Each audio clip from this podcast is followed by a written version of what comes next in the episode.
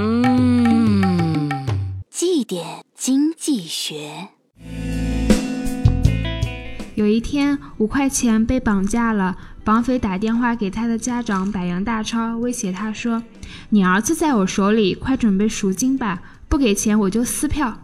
百元大钞很淡定的说撕票的话你们就连五块钱都没了。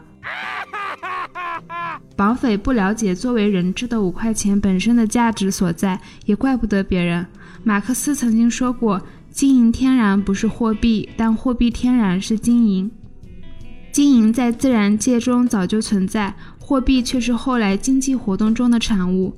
由于金银具有质地均匀、体积小、价值大、便于分割、易于携带等天然特性，使得它们天然具有充当货币材料的优点。只是随着时间的推移，今天的投资者不再把金银当成货币来使用，反而金银等贵金属在当下充当的角色更多是保值和避险工具。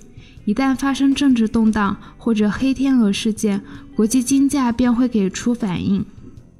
如英国脱欧公投当天，现货黄金扩大涨幅超过百分之四。